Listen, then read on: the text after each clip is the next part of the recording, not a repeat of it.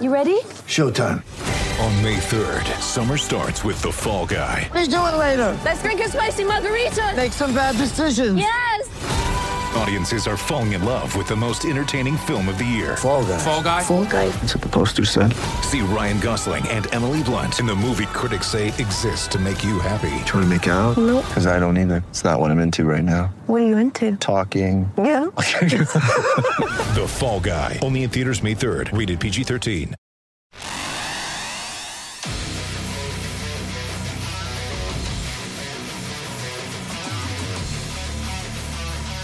Gators Breakdown. Because there's never a dull moment in Gator Nation. The Gators Breakdown podcast is ready to go. I'm your host, David Waters, and you can find me on Twitter at GatorDave underscore SEC coming at you the day after the disappointing loss for the Gators. Tigers come into the swamp, win 37 34. Gators playoffs hopes are dashed right now. Joining me here on Sunday, as these guys do week in and week out, Nick DeLatorre from Gators Territory, Graham Hall from the Gainesville Sun. Gentlemen, uh, this episode wasn't supposed to be like this. No, not at all. Uh, you know, and I think that's why I don't want to say overreactions, but I think you're having some of the reactions that you are in the immediate aftermath because this was a team Florida was supposed to beat, should have beat, and once again, it's hard to feel like they didn't kind of shoot themselves in the foot repeatedly last night. So, um, you know, with so much to play for, and without with much of the conversation throughout the week being should this game even happen, the ACC scheduling it to just get to the conference championships. There's already talk about putting Ohio State in when they've played teams with a combined losing record. It has to add to the frustration that you kind of feel like if you aren't even playing, you go to the SEC championship game, you still have everything in a sense to play for. But this te- this game just kind of epitomized why Florida isn't ready to compete for a college football playoff right now. Yeah, Nick. Yeah. uh, yeah, go ahead. I think Alabama was going to show you that um, this week, but uh, instead LSU did. I mean, you lost to a 24 point underdog that was playing a freshman quarterback and, you know, the defending national champions that had uh, four guys from that team back and two of them weren't playing. Um, so, yeah, just uh, just completely disappointing performance from Florida and you know, maybe it's all that those ho hum performances that we saw. You know, Yeah. and we talked about it last week. Dave, can you flip a switch? Uh, It certainly looked like that switch. That switch was stuck in the down position uh, Saturday night. Yeah, that's that's kind of what it was, guys. And I, I put that on you know on Twitter last night after the game. Um, this this stretch of the season where Florida was playing overmatched opponents, guys, the teams that you knew Florida was better than. There was, it wasn't supposed to end like this. When you and, and when you go against Tennessee and Kentucky and Vanderbilt, the weaker teams of the SEC is SEC East. You expected this team to maybe if they were going to I'm not going to quote unquote relax or you know take it off. You still expected they could go out there and, and play good games and and find ways to get better, find things to work on in preparation for Alabama. I mean, and look, it was called nitpicking at the time. Oh, you're just being nitpicky. Uh, they're still winning big games. Well, that's the reason you kind of nitpick at times, is because there's going to become a time to where those issues that came up in these last three to four games are going to rear their ugly head, and you may not be able to flip that switch to to to go back to how the offense looked in like a machine versus Ole Miss and Texas A and M and Missouri and Georgia at times. And then the defense, you know, it just kind of is what it is. Those issues really came to a head again uh, versus LSU. But yeah, I mean, the, the last three or four games when what was considered nitpicking really just kind of showed up. It was kind of because nitpicking seemed justified. Florida was you you, analyze Florida's roster, you look at their competition. Those were games that they shouldn't have been winning just by seven, three points. They were games that we all had said this is an opportunity to work on several aspects to improve, to play that complete game, and if you have a chance to get some of those younger guys in there in, in the secondary, start building that experience. And we didn't ever see Florida do all of those things. Yeah, they, they would get guys in in the fourth quarter. Emory Jones would come in, Rashad Torrence would come in, but it also that game was usually defined by a slow start in the first quarter or trailing early, and that's just never what you necessarily want to see if you're a team that already is kind of on the outside looking in, needs some style points in a sense to possibly jump your head-to-head loss in Texas A&M. And as all Florida fans know, they want Kyle Trask to go out there and make his Heisman case. We're, we're pushing Dan Mullen forward every single week, and when you see him not able to play that complete game, it certainly kind of leads to what you said. A lot of this nitpicking, this this criticizing, because Florida has things to play for that are outside the short term or outside that current game, the long term improvement, but also those personal awards that are going to get your team noticed, are going to help with recruiting rankings, are going to lead players into your program. And seeing Florida just consistently fail to capitalize on all the opportunities available has to be frustrating if, if you're a Florida fan, especially when that lack of capitalization is coming against weaker opponents.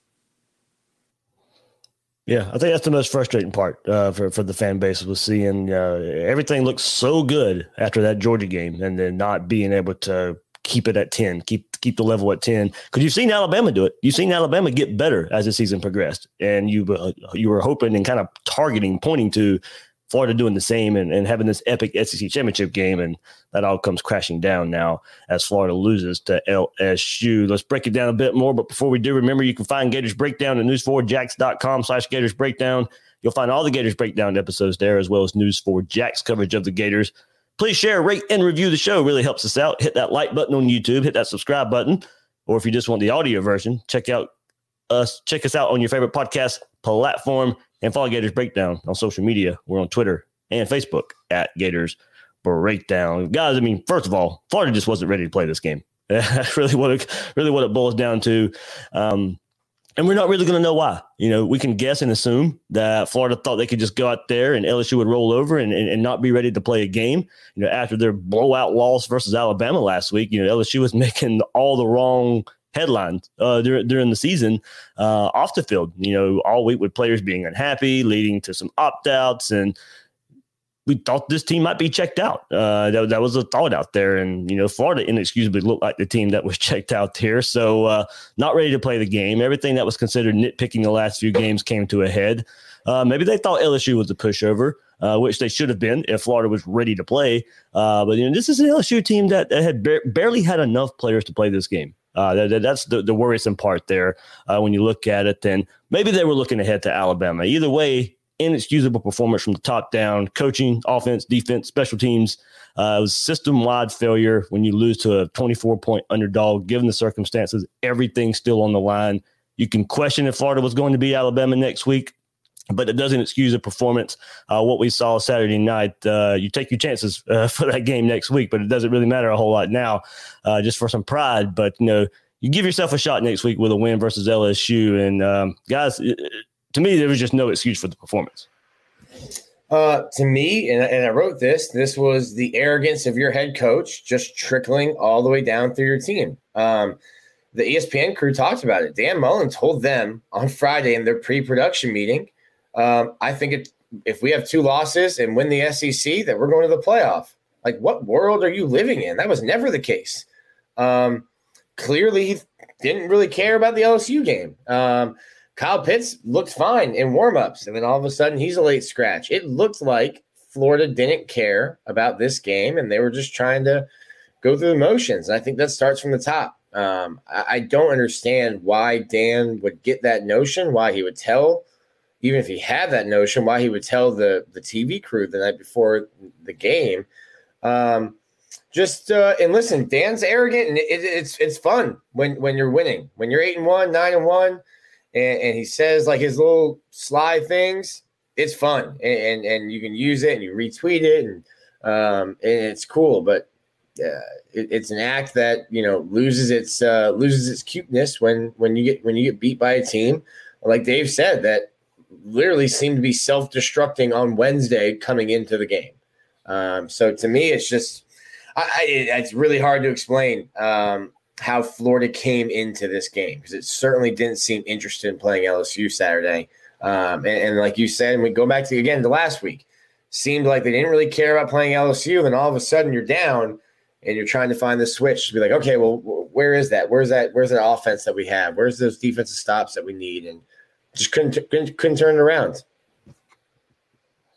Yeah, and you know, Dan Mullen wants to consider himself the next Nick Saban, and he he may very well become that. But when you consistently don't drop the the arrogant act and don't have that accountability in post game, pre game media, that is going to absolutely be grating and tiring to your fan base. Uh, he's more like Mike Leach right now, who, Uh, yeah, when he's winning, that stuff's going to absolutely play well to your fan base. But when you're losing and you're coming out there still making the same excuses, refusing to own up to the mistakes, claiming you didn't see the shoe throw downfield, I mean, that's just going to lose you a lot of good favors or, or, good standing with the fan base in a sense. And I, I would like to see a little more accountability, maybe not from putting the blame on the on the players, but we are used to seeing assistant coaches, I don't want to be say thrown to the fire, but be held accountable for the decisions that they've made. And I think that this Florida fan base is just waiting for the time when some form of accountability is said about Todd Grantham. And the fact that that has not happened yet is is absolutely an understandable frustration in my mind. And a game like this justifies why people have wanted him to come out here and have that self realization because doing the same old, same old is not going to work. One more thing I got to say this is so peculiar to me what Nick's comments were, you know, that he came out pregame and spoke about, oh, you know, we could really kind of lose this game and still have a case. That is so out of character for a head coach who won't even make his quarterback's Heisman Trophy case in the media for fear of getting into his head, throwing him off his game, affecting his preparation. And then you're going to go out there and make a team wide comment. Yeah, I mean, and with, with everything, with with every and with everything to still play for. That's my thing. And Mullen even said it uh, after the Georgia game and the Arkansas game and such as, "Hey, we got to go out there and get better. We got to go out there and get better every week." We didn't. We did not see that. We did not see that whatsoever. And yeah, I mean, I, I got the, you know, there was the the fan base thought of, oh, we're saving some stuff for Alabama and blah blah blah. No, that's that. I said that too, so I gotta I gotta eat some crow for breakfast as well. I had said, Look, Nick Nick Saban knows Dan Mullen's coffee order. He knows the notes that Dan took as an assistant GA at Notre Dame back in the, in the late '80s. Like Nick Saban, you're not hiding anything from Nick Saban. That's not a thing. I think that's just a thing people want to say to themselves to make them feel better about bad mm-hmm. performances. Oh, we were just it was vanilla this week, and we didn't really try to score points. Like you're not hiding anything from Nick Saban. Come on, dude. That's the that's the goat. You're not you're not getting anything past him. And even if that is the case, what have we said about the defense all year? Okay, they're not playing aggressive, and it's kind of bleeding over into their mentality. Well, if you're going to get vanilla on offense, if you're going to keep getting vanilla on defense, what do you think the mindset's going to be? What do you think that consistent mindset of being vanilla and not trying your hardest and not being aggressive? What do you think is going to happen? Well, Saturday night was was what was going to happen. You didn't you couldn't flip the switch. LSU was ready to come play, hit you in the mouth, beat you in the trenches. They did it and Florida just wasn't ready for it. So this whole lackadaisical approach or saving stuff for Alabama or trying to stay healthy and all that, it it it, it did not pay off. It did not the, the long term look for this team of whether you're saving yourself mentally or trying to save something for the opponent or trying to save yourself as far as health goes. It, it, it didn't bleed over and it turned into a colossal failure versus LSU that trickles down every single week though. I mean you had people still at halftime making jokes yeah but kind of in seriousness saying okay kyle pitts is going to run out here eh, out of the tunnel. I mean do you not know what unavailable means? I mean people are expecting as if florida is making these are, are making these mistakes on purpose and you can lull yourself into thinking that absolutely but I, I, think now the sample size is that's not the case whatsoever. When it comes to the defense and how much leeway they're giving for their mistakes i think most of why you see the fan base calling for some of those younger players is because we've already seen younger players have a shorter leash in a sense. Jaden hill chester kimbrough can't go out there and be 10 yards off their man and give up a 30 yard reception and still be in the game the very next play. If either one of them throws a shoe, they're getting yanked and probably yelled at like Kelvin Taylor. I just, that's kind of in my mind why the favoritism towards upperclassmen can sometimes come back to bite you in a sense because, yeah, you're showing loyalty and that will pay off down the road, but you're rubbing your wrong players, your, your younger players, the wrong way, who may feel like, oh, I wouldn't do that. Even if I slip up in one play, I'm not costing us like this on a moronic, you know, boneheaded move like this. That is kind of the justification. It sometimes is more than just the X's and O's of football. It's the cerebral aspect of it. And I think you kind of saw on Saturday that some of those fans were justified for their approach. Graham, I was gonna I was gonna save it for later, but that is gonna bring me to that. Uh, we've mentioned it in in the play. Uh, Marco Wilson, the personal foul, uh, throwing the shoe. What message are you sending as a coaching staff with, with, with that? Not the play itself. You know that's that's that's on Marco, um, uh, undisciplined, all that. But inexcusable event for, for Marco Wilson there with the game on the line. The defense did their job. No excuse to to act in such an immature uh, manner and and cost your team a chance to win the game. Did other things contribute to this loss? Absolutely. Uh, but there are degrees to this. And that incident just says so much about what happened uh, after that. And it says so much that uh, an undisciplined moment from a player that knows better and has struggled all season long. But after that, he should have been on the bench. Uh, there's no accountability, kind of going to Graham's point there from, from Dan Mullen or Todd Grantham for me. When Marco Wilson is still on the field after that play, what message are you sending to the team? Well, you, you're either telling players that they're not good enough to fill in for a player that helped cost you a game, chance to win the game, and at the same time, sending a message that it doesn't matter what you do out there on the field. There are no repercussions for your actions. You're going to stay out there no matter what happens. So I, I don't get that part of it. In, no way, shape, or form. Look, I, am not a head coach. I never claimed to be. Never said I would be.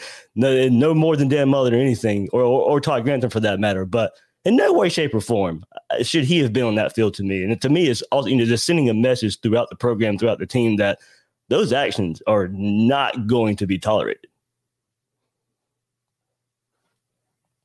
It was very South Florida celebration. um, it's listen, that's that's the play that gets pointed to. Um, go back to the Texas A&M game. That the play that gets pointed yeah. to is Malik Davis. Um, Marco Wilson didn't turn the ball over three times. Marco Wilson didn't kick a field goal from the LSU five, the LSU thirteen, or turn the ball over in the LSU one. That's the moment that we look at because of the point in the game when it happened. Is it it's inexcusable. Uh, it's a huge mistake. Um, but that's not the only reason Florida lost the game. There's a number of reasons Florida lost the game. That's just one that gets pointed to.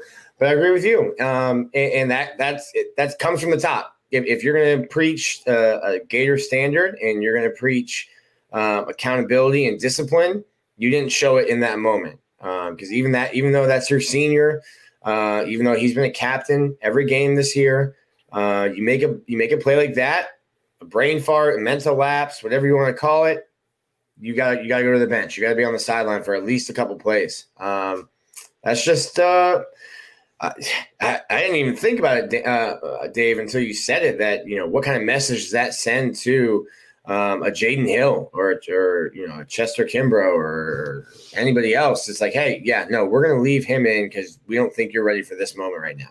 Right. That, that's what it says to me. If they believed in those guys, then you pull him off the field, you put somebody else in. But yeah. I, I, don't know what kind of message it sends. I really, I, I really don't. I hope it's, I hope it's not de- too detrimental. Maybe I'm making too much of, of, that part of it, but I think there is something to be said about it. Well, listen, the the, the, the, trajectory of the season has changed. Uh, yeah. What's going to happen uh, in six days is not going to be pretty. And then we're going to be covering the Outback Bowl. So don't worry about playing a good team in New Year's Six. You know, you, you've got some time to figure things out now. Yeah, I don't want to say or jump the gun here and say that, that Dan Mullen is like Urban Meyer in the sense that he may show favoritism towards experienced playmakers, players who've already proven it at the expense of developing his younger players because we have seen, and, and Nick, you can definitely attest to this. Marco Wilson has been, uh, you know, let's not skew this, one of the hardest workers in the program, not only coming back from injury, but stepping on campus as a freshman, learning multiple positions, switching from inside corner. I, I mean, he has absolutely overcome challenges. So I, I do hate the narrative being, oh, this guy doesn't deserve to be on the field because it's not that cut and dry. I do think that it does all just boil down to the accountability aspect and what we're just saying, the message it sends to the rest of your team. it, it's making everyone else feel like, hey, I can make a mistake, and as long as I recover, it's no big deal. And you also have to put it in context. And I say this kind of every single week, sadly, but the context for Marco Wilson is a little bit outside just that one play. This is someone who, unfairly or not, has been criticized by the fan base and former players this season for his play. Going back to the Texas A&M game, Nick, you brought up the Texas A&M game. Yeah, the Malik Davis fumble was pointed to by many, but the images still coming out of that game aren't of Malik Davis fumbling. It's of Marco's eyes closed, getting mossed on the catch, not being able to make the play. You know, that's kind of really where a lot of it started this season. So it is worth, you know, putting that in context. And you haven't necessarily seen that Amari Burney or the Diabate type moment where they've come out in the media this year and said, I know that I haven't played well enough. I need to improve. I can get better.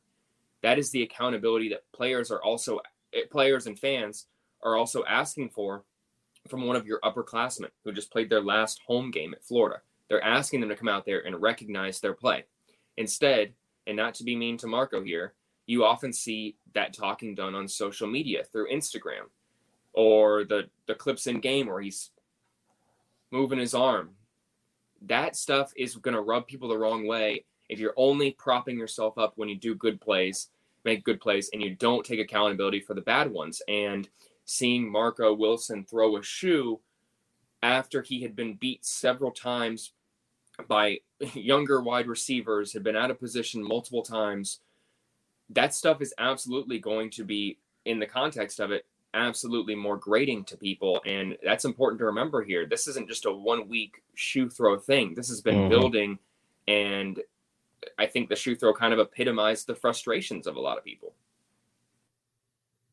Yeah, I agree. I agree there, Nick. It is a, it's a culmination of Marco Wilson's season and something that wasn't even a play that kind of just put the put the bow on it. I think you should you know say and you know a couple more games left this season. Hopefully, find something play, play well there. But uh, you go back and look at uh, his performance versus LSU and uh, the incident, and then and, and, not so pretty there uh, for one Marco Wilson. And look, guys, there, there was nothing consistent in, in in this game. Trask was up and down. Uh, I don't care what the numbers say. Uh, it was his worst performance as a uh, as a Florida quarterback, given the situation of turnovers, red zone production, Yes, Florida had over 600 yards of offense. Trask had close to 500, but situational football made those stats not really matter at all. Uh, Trask directly responsible for giving LSU 10 points with a pick six, fumbling deep in uh, Gators territory as well, leading to an LSU field goal. 10 points right there in a game that you lost by three. Uh, another interception happened in the red zone to take away a chance to score more points. So while the stats were gaudy at times, it didn't translate, did not translate at all three red zone trips in the first half for only three points. The offensive line didn't help him out all that much. He was sacked four times. They tried a new rotation there that we've been kind of waiting to see, but for whatever reason, you wait to the last regular season game to to try something and tinker there. There were times the wide receivers couldn't beat coverage. He had nowhere to go with the ball. Um, you know, you can't make those matters worse by turning the ball over. Kyle Pitts didn't play. You guys brought that up. Clearly made a difference, but it shouldn't have against one of the worst defenses in the country coming into this game. Skaters team just wasn't focused. I mean, did that right there, your Heisman candidate quarterback um, wasn't focused, wasn't ready to play. Uh, and, and, to me, you know, the the it started there. Yeah, you may have had the numbers, but it started at the quarterback position and the turnovers, guys. Yeah, that was. I mean, a lot of the a lot of the pressure that that was getting to Trask. That was those were coverage mm-hmm. sacks and coverage pressure. Um, I can't remember when it was, but Trevon Grimes got some nice separation. It was an easy pitch and catch, and I thought, man, it's we're not early in this game, and that's the first time I've, I've looked and be like, all right, that guy was like wide open. Um, I mean, first off, tip of, tip of your cats, Kadarius mm-hmm. Toney. I mean, like 224 all-purpose, um, playing in your last game in the swamp, nine catches, 182, and a touchdown.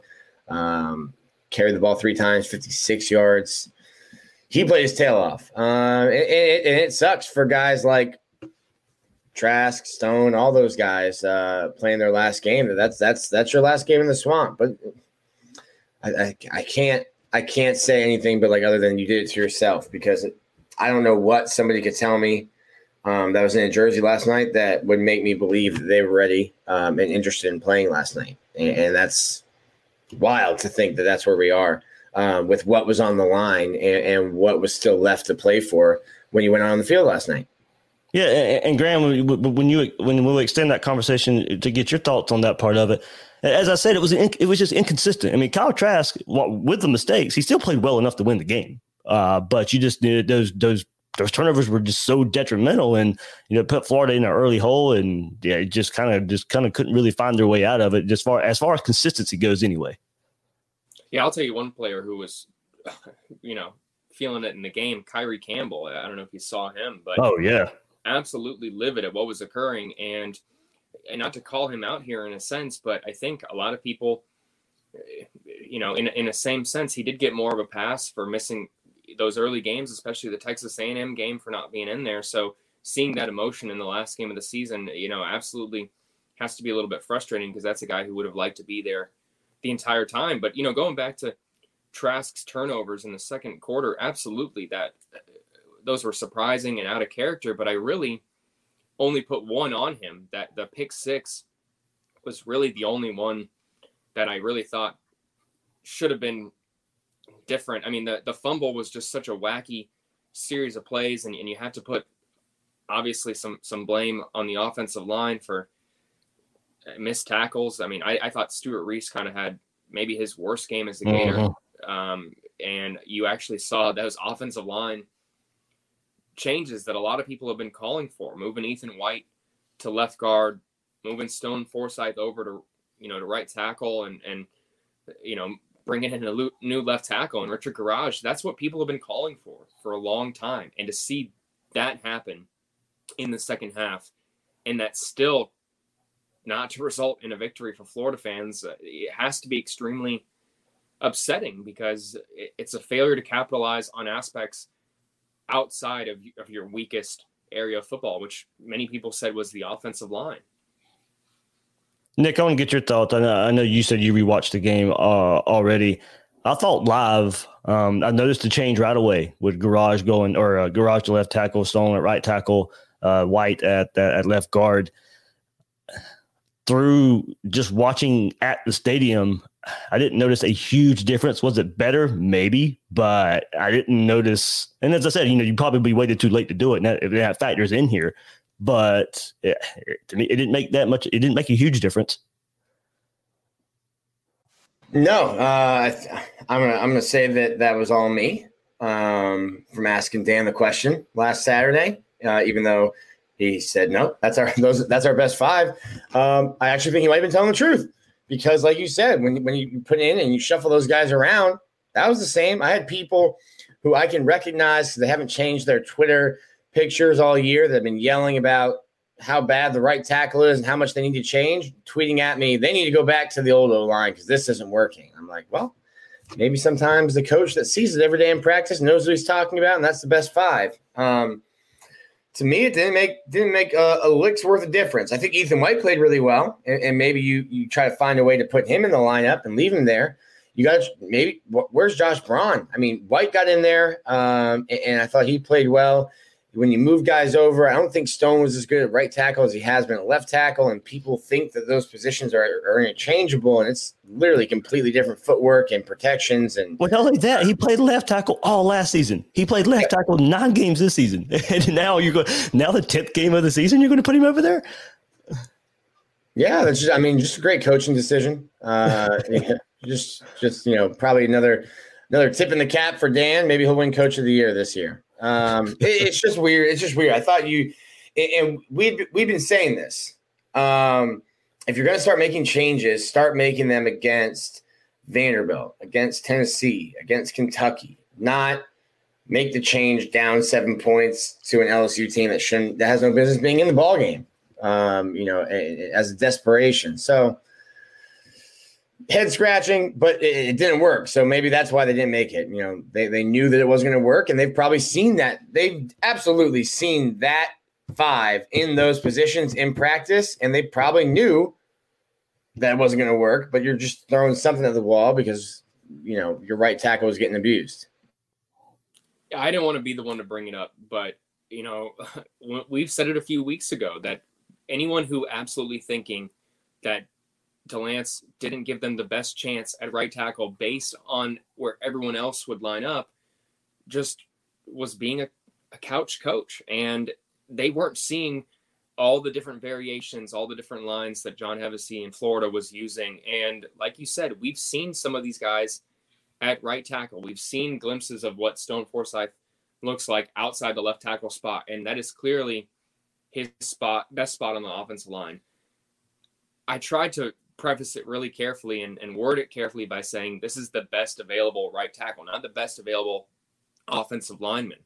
And I think that you saw that in this game. And that has to be part of why Florida fans are frustrated here because after what you saw last year, after what should have been, I know they didn't get a spring, they didn't get a traditional year of development in any regard, but you should have had those steps taken. You should have had some guy up who was able to compete for that spot. And the most frustrating aspect of what you saw on Saturday from the offensive line standpoint had to be that there's no one really competing for that right tackle spot. So, what is Florida's offensive line going to look like next year? I mean, it's going to absolutely be contingent on guys getting a massive development, you know, stretch in spring, whenever that will occur in this crazy year that probably will extend to 2021. How are you going to develop that if guys already are not there right now, and now you're going to have a bunch of guys walk out the door after they graduate? So it's certainly, I think, a lot of and, and in, and in a different looking offense and in a different looking offense that's going to yeah. be next year. Absolutely. So. It, you know, you're you're losing your your quarterback. You're you're losing what four offensive linemen. Um, this is a team that a lot of people were really high on this team because of how many players were coming back, and you assumed that they would just take the next step, and not having an offensive lineman able to take that next step when another guy isn't is absolutely a concerning aspect. And I, I know that John Hevesy when it comes to criticizing assistant coaches, it seems like John Hevesy has been given a free pass this year in a sense, maybe based on the standards of what we saw last year, thinking that, oh, look at these offensive linemen. They already were kind of mediocre, let's call it that, at several aspects, especially run blocking. And then they don't get, like I said, a spring regular development period.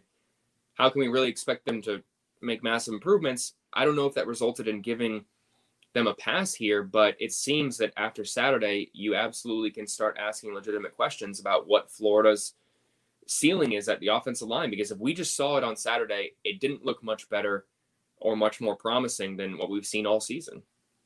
Yeah, so that's something I'm going to go back on the rewatch and just kind of and kind of see. But I just know at first glance, uh, there it did. Uh, it, it, wasn't any more impressive than the uh, normal uh, starting five. Run game, uh, kind of extending offensive line talk a, a, little bit. Inconsistent here outside of Malik Davis, but even there was a, questionable run with him on the first drive of the game where Gators had fourth and goal uh, at the one, failed to score. But best back of the night by far, uh, Davis. He had a 39 yard run.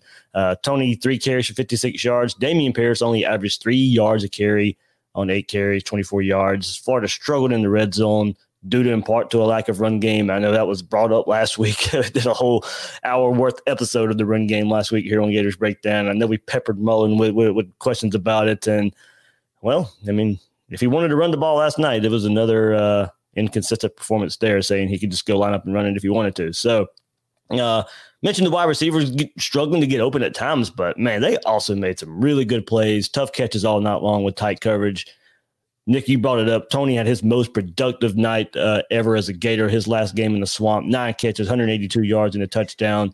Jacob Copeland had his best game as well with a tough catch after tough catch, going five catches, 123 yards, and a score. Trevon Grimes, four for 98 in his last home game as well. Uh, it, it, was hard to go out like that given the performance of those guys because uh, I thought for the most part, yeah, we, we talked about trying to, you know, beating coverage, uh, beating some press that LSU was doing, but – I thought all in all, I'm giving I'm giving the wide receiver group a, a, a, good bit of credit for some of the catches that they made and production that they brought to the table. Yeah, um, it, it, it's I, I'm I I mean I wrote words about it. I'm just having I'm just having trouble. I, I don't know how you're.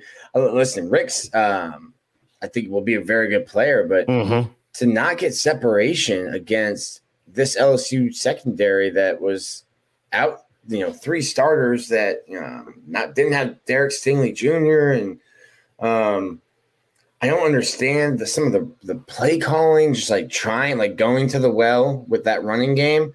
Um, I mean, if you look at it, obviously 26 rushes to 48 pass attempts, it's not that close. Um, but just at times, like that first drive, just turn kind of turn towards the running the running game when really your only effective running play um, was like a draw and an end around. Um, it, it's not who you are, and, and, I don't know why you're why you forced it at times or. Um, it's, it's really interesting, and, and I think the red zone issues for me last night. That's Kyle Pitts, and and that's yeah, that's a difference. You know, if you look at Kyle Trask and, and Mac Jones stats, and uh, specifically you get to the touchdowns, and Kyle's got way more touchdowns, and I look at it, I'm like, yeah, because look what Najee Harris does when they get down in the red zone. If Florida's down on the three yard line and they're trying to throw the ball, um, they're trying to have you know Trask do the little rocker step and do stuff like this, and like that's Florida's a finesse passing team.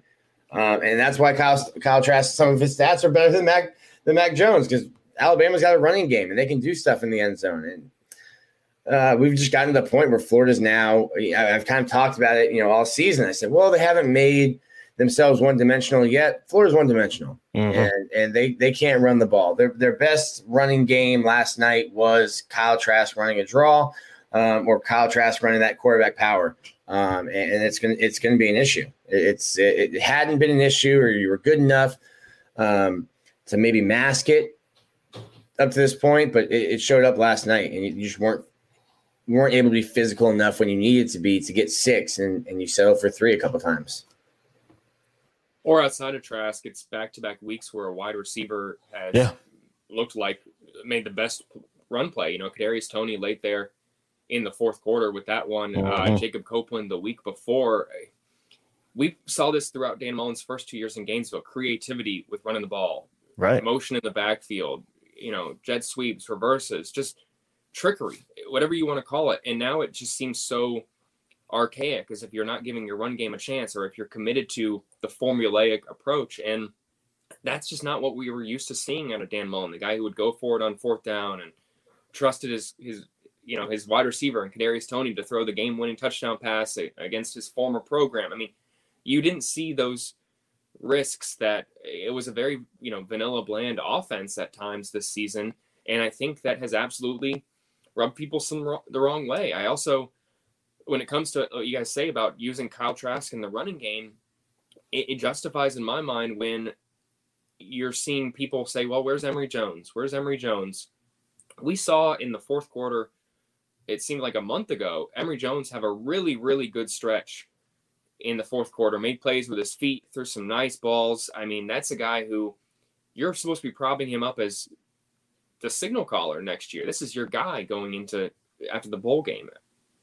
I have not seen that in the last few weeks, and I don't know if there's something we don't know about his availability. And if that's the case, then forgive me here. But when you're seeing Kyle Trask run those draws and goal line action and taking hits like that, I can't help but cringe because I'm one of those people right now who's saying, man, they just got to get to Atlanta, get as few injuries as possible. This game mm-hmm. absolutely doesn't matter. As long as you can win the game, make sure you're as healthy as possible. And we've said it every single week. What's the risk reward benefit of playing a complete game versus resting your guys against Alabama, especially when you just played seven straight weeks? And that's another thing I think we're not really assessing it's really easy to get all your mistakes corrected when you come out of what a three week layoff. A lot of us were actually surprised that Florida looked so improved after being away from the field after that Texas A&M shutdown. But that's really how things work. You have time to rest, get things worked back up, and then actually focus and attack your opponent. We were among the people out there who were concerned at Florida's health, focus level, energy level, especially in a year where conditioning and, and wind are are not really at a premium. We were worried about that all season long, how they would fare, and it it, it makes a little bit of sense to me that they kind of just ran out of juice, inspiration, whatever you want to say. They ran out of a lot of things yesterday in the last regular season game, and it does make a little bit of sense. But not seeing Emory Jones in there, not seeing not seeing more of those creative run plays, I just don't I don't get it. It makes me with the people who said, "Oh, well, they got to be saving some of this for Alabama because otherwise, what were you doing not calling those plays?" Yeah, that's part of my thing about being aggressive too. Well, get aggressive early so you can get those young players in in the second half. If you want the young guys to get playing time, go out there and get up, you know, thirty to three like you should be, like Alabama's doing against LSU and the teams later on in the in the season. That's what you know they did. They got up big at halftime and you know they they, they had at least had a decision if they wanted to get some young guys in. They got some starters in uh, at points too, but that's kind of what you expected uh, from Florida uh, as well. Let's move to the other side. One more uh, thought about the defense guys here. I just don't. I mean, we've said it week in and week out. I just still don't understand how some of these issues still occur. last game of the season, inconsistent day for them as well. They gave up 30 points to a team, you know, there, was the pick six there, but gave up 30 points uh, to a team starting a freshman quarterback, only got to him twice, didn't force him into making any mistakes by playing soft once again. So p- passive uh, once again. LSU wide receivers open all night long for chunk plays. Players not getting set, not knowing where to be, blitzing from Jacksonville, confusion. I mean, everything it, this defense has struggled with all season long came to a head once again against a quarterback making his first start. And, and Max Johnson goes 21 to 36, 239 yards, three touchdowns. Not gaudy stats, but I mean, uh, he did what he was supposed to do against this Florida defense. Um, it, three touchdowns there. I mean, look, this is the second week in a row you played a freshman quarterback and you weren't able to make him throw a pick two weeks in a row. Tennessee, LSU this week. Uh, their LSU's rushing attack wasn't great, averaging 3.6 yards uh, on 50 carries, 179 yards total, but they did help convert third and short after third and short. LSU was eight of 18 on third down. Five of those were converted on the ground. The Tigers were five of six on third and short situations. That's third and one to four. I mean, you know, they, they got Florida where, where, they wanted them, and in third and short situations where Florida's kind of been pretty good this year on defense in third and f- short situations didn't show up. One more thing you can kind of just point to, uh, maybe not being focused, not being ready, not being able to be physically ready to go into trenches with LSU. Those third and short situations over and over again. So Gators were Gators were getting beat up front all night long on both sides of the ball. Have they gotten home on a on a corner blitz? I think once. Once I think this season, once, maybe. Maybe. Just keep dialing them up. Though. And then the one they did, I mean, both of them come both corners, top of the screen and the bottom of the screen, and wide open. I mean, Travis Johnson couldn't rotate fast enough. I mean, it's uh, same mistakes over and over again. What week are we in? Week three, right? Week two. It's fine. Those you can just keep making those same mistakes. You'll get them corrected eventually. And I know, and look, guys, I mean, it was, brought up in the post game and, and, and, it was asked. And look, we know by now Mullen's not going to throw anybody under the bus, but we have to ask the questions. We really have to just to see what he's going to say. What if if anything's going to happen?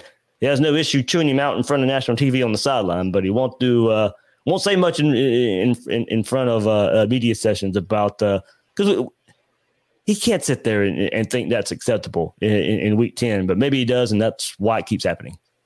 Yeah, seen- fired. He's fired one coordinator. He's been a head coach for twelve years. He's fired one coordinator, uh, and he hired Todd Grantham after that. I, I don't. I personally just don't think he. I, I don't think he'll. I don't think he'll, fi- he'll fire Todd. Uh, maybe I'm wrong. Maybe I could be wrong. Um, I, I don't think he will. Sorry. It's the same criticism I made, and and we all made during the Jim McElwain era. There were mistakes. There were things that needed improvement, and Jim McElwain only fired one coach. And for him, it was on the defensive side of the ball, Kirk Callahan. And the funny thing with Jim McElwain is it was his offense that needed improvement. That's the same thing for Dan Mullen. There's a chance that he loses Brian Johnson here pretty soon to a head coaching gig. You may have to replace your offensive coordinator after the season as well. If you lose your defensive coordinator and you aren't already looking right now at who's out there, and you go out there, this sounds kind of funny to say right now, but you go out there and make a Bo Pelini type hire, it's going to absolutely raise, uh, you know, that that that criticism in a sense because you haven't necessarily shown that you've gone out and tackled that issue head on.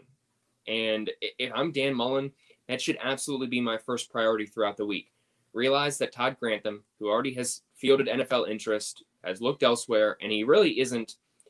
You know, I understand that him and Dan Mullen are close, but he's not like one of those guys like Gonzales, Brian Johnson, John Hevesy, Greg Knox, who would wash Dan's car if, if he r- really asked him to. I mean, he's a guy who, when a head coaching job opens up, that loyalty will will no longer be a factor. And so, if you're Dan Mullen, you have to kind of think of it the same way for yourself. You have to realize that you're going to need to find a defensive coordinator who is going to fix your problems, or you're going to start getting the heat that Todd Grantham is getting right now and that Jim McElwain got when changes aren't made, then it absolutely falls on the head coach. And this is going to be a pivotal stretch after the SC championship to see what Dan Mullen does. If he goes ahead and moves on past Todd Grantham, um, I think that'll appease a lot of the fans. But you're more likely to see a situation where uh, he leaves for an NFL job.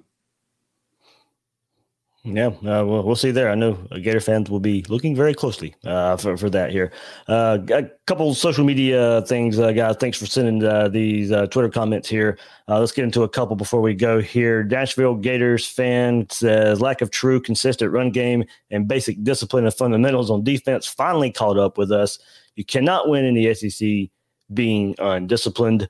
Um, Tampa Dad says, uh, I think a 10 game SEC schedule, lack of depth, and no defensive improvement was baffling. The part that got me was the inability to line up correctly, substitute, understand the play calls, and get into base coverages. If it is too complicated, why didn't we simplify it? Well, we kind of we've hit on that. Uh, what issues bit. lining up? What, what issues lining up? that was when Kyree Campbell come off really ticked off. I mean, he come in on the third down, um, barely got lined up, and I think a called out, a timeout was called at that moment. And he comes off the field livid, and that makes me think it's a communication issue on the sideline that there was it wasn't communicated to him that he needed to be out there the way he reacted after that. Now I could be completely wrong, but his that's what his reaction tells me. This is that hey, I didn't even know I was supposed to be out there because of the communication issues, maybe from the staff or whatever, to send him out there. So it's just a guess on my part, but he was absolutely livid coming off the field on that, in that third down conversion or that third down play. Yeah, absolutely. And like I said, eh, that's one of those guys that you were you expect that out of. We said throughout the offseason, this is an emotional leader for Florida. Uh, that defensive tackle position, we know the development is not there based on the recruiting, signing just one defensive tackle uh, in, in, the first two years. We knew that Kyree Campbell was a critical piece. I mean, I think that more people were probably surprised that it wasn't something that was discussed as much. When you even go back and look at Adam Shuler coming into the program, how critical that was at saving the position. The absence of Kyree Campbell, I think many people underestimated that, not only just in the first few games, because we saw massive improvements from the defense, but from an emotional leadership, we got to get this thing together standpoint. That is a guy who is absolutely he's he's not going to bite his tongue. He's going to tell you exactly how he feels, as profane and angry as it may be, because that's an emotional guy who his emotions aren't frequently going to get you in trouble, unlike some players on this defense. If anything, they're going to spark people up. And I will say this and maybe it's in Marco Wilson's defense here. The players are a product of the coach.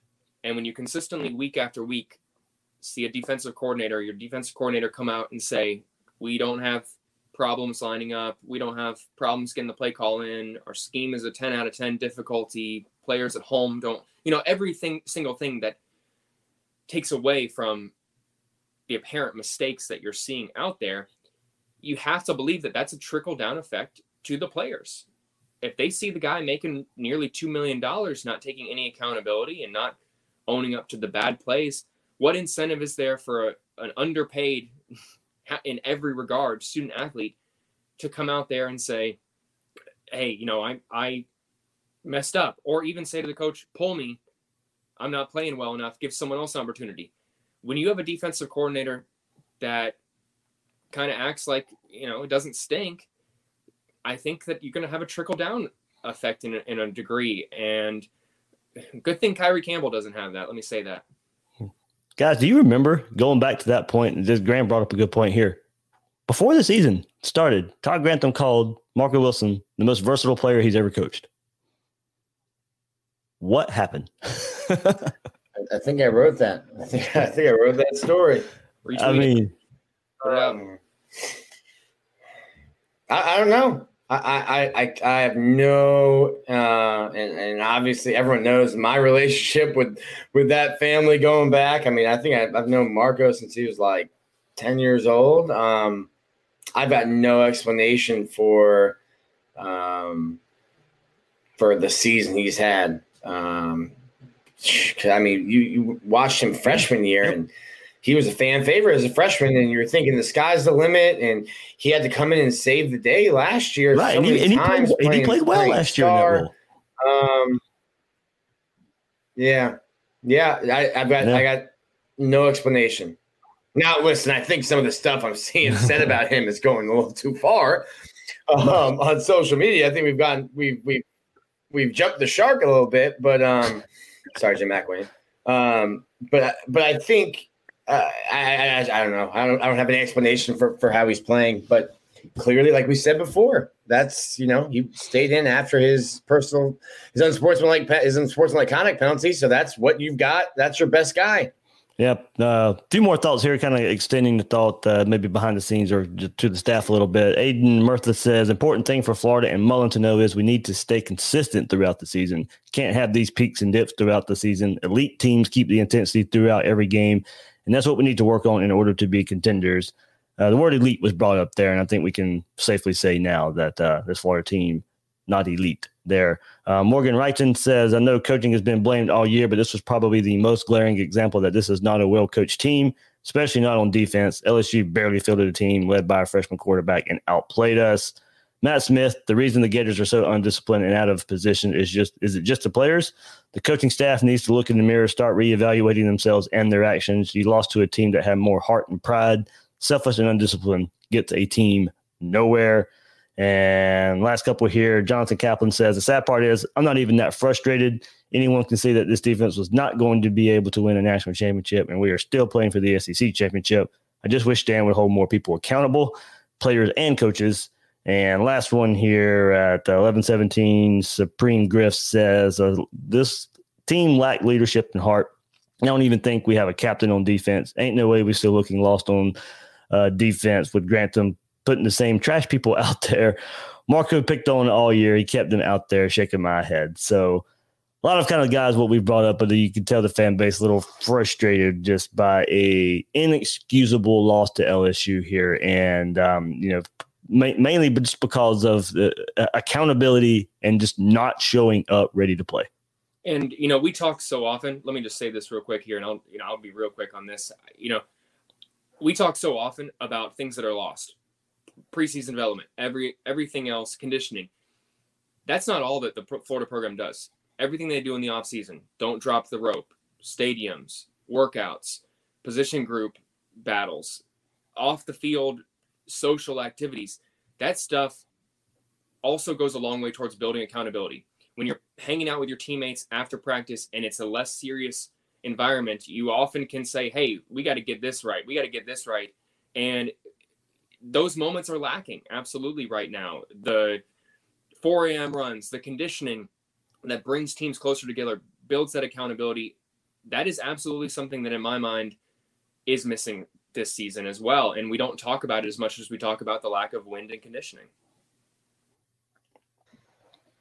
And, and at some point, if if your position coaches aren't holding their position groups accountable, it's uh, the buck stops at your desk, head coach. You got to make decisions and, and hold people accountable before you're the one being held accountable, because um, it's all happening on your watch. Yeah, that's the bad thing. It just kind of came to a head. You know, everything that we saw as issues came to a head, and especially against a 24 point underdog. And that that's that's what it takes for a 24 point underdog to win.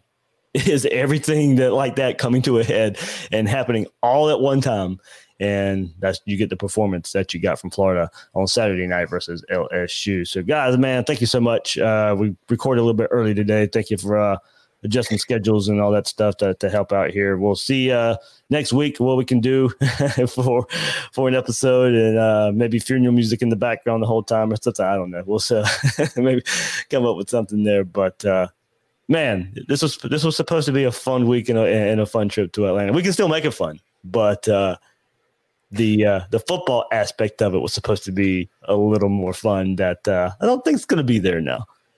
Ooh, the boogeyman's coming. Don't look under the bed. Um, I do not have high hopes for Saturday. No, no, no. no, not not at all. You know, I had said this a couple weeks ago. Nick Saban just beat his biggest rival in his loft. I mean, he may not even need to show up at the game, and, and they beat Florida.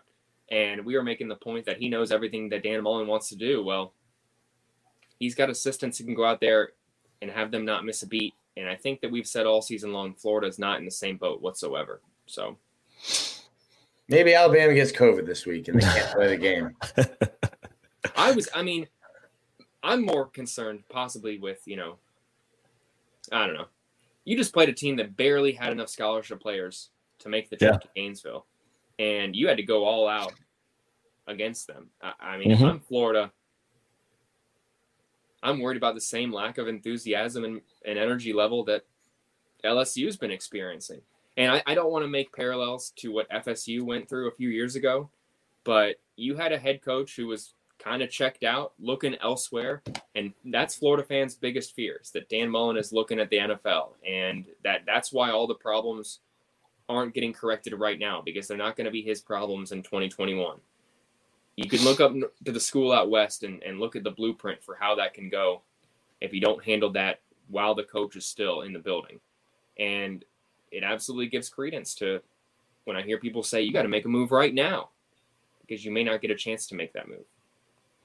Yeah, the window of opportunity is there. It's limited sometimes, and you know Florida had that window right now, and goes out the goes out the it goes out the window right now. The uh, performance there. Uh, so now going to Atlanta with uh, basically playing for pride uh, at, at, this point. You're playing for pride, uh, and we'll see. We'll see how we'll see how far that takes Florida because there wasn't a lot of pride shown in the field in the, on senior night last game of 2020 season versus LSU. So uh, We'll see. We'll Last see. A lot time, of. I got I to tell a quick quick story. This is how I think it's going to go on Saturday. Last time Florida was in the SEC championship, beforehand, you had Florida media people coming down in the tunnel to us and saying, "Hey, here's how many starters we've averaged missing all year long. If you could go ahead and just put this out here before the game, yeah, they knew how that was going to go. I wonder if we're going to get something like that on Saturday."